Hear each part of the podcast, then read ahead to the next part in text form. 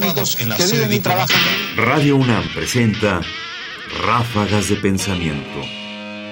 Medianitas. Hablar desde el corazón. Hay frases que usamos a menudo y que quizás olvidamos que pueden tener otro sentido. Entre nosotros es común decir que hablamos desde el corazón.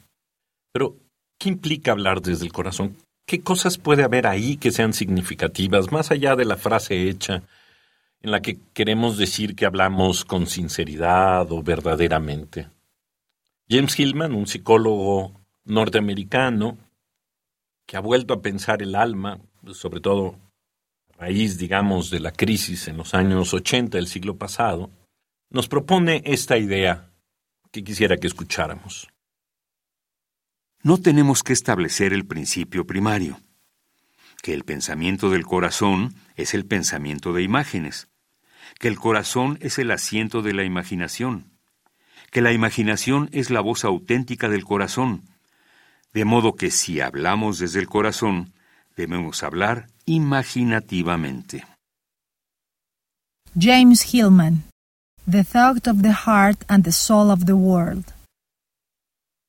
Lo que él nos dice es que cuando nosotros hablamos desde el corazón, una de las implicaciones que esto puede tener es que hablamos con imágenes.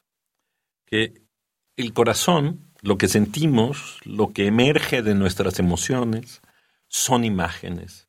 Y que nuestra vida imaginativa es verdadera y rica a pesar de que no le prestamos atención. De modo que, cada vez que quieras hablar desde el corazón, piensa que hablas imaginativamente.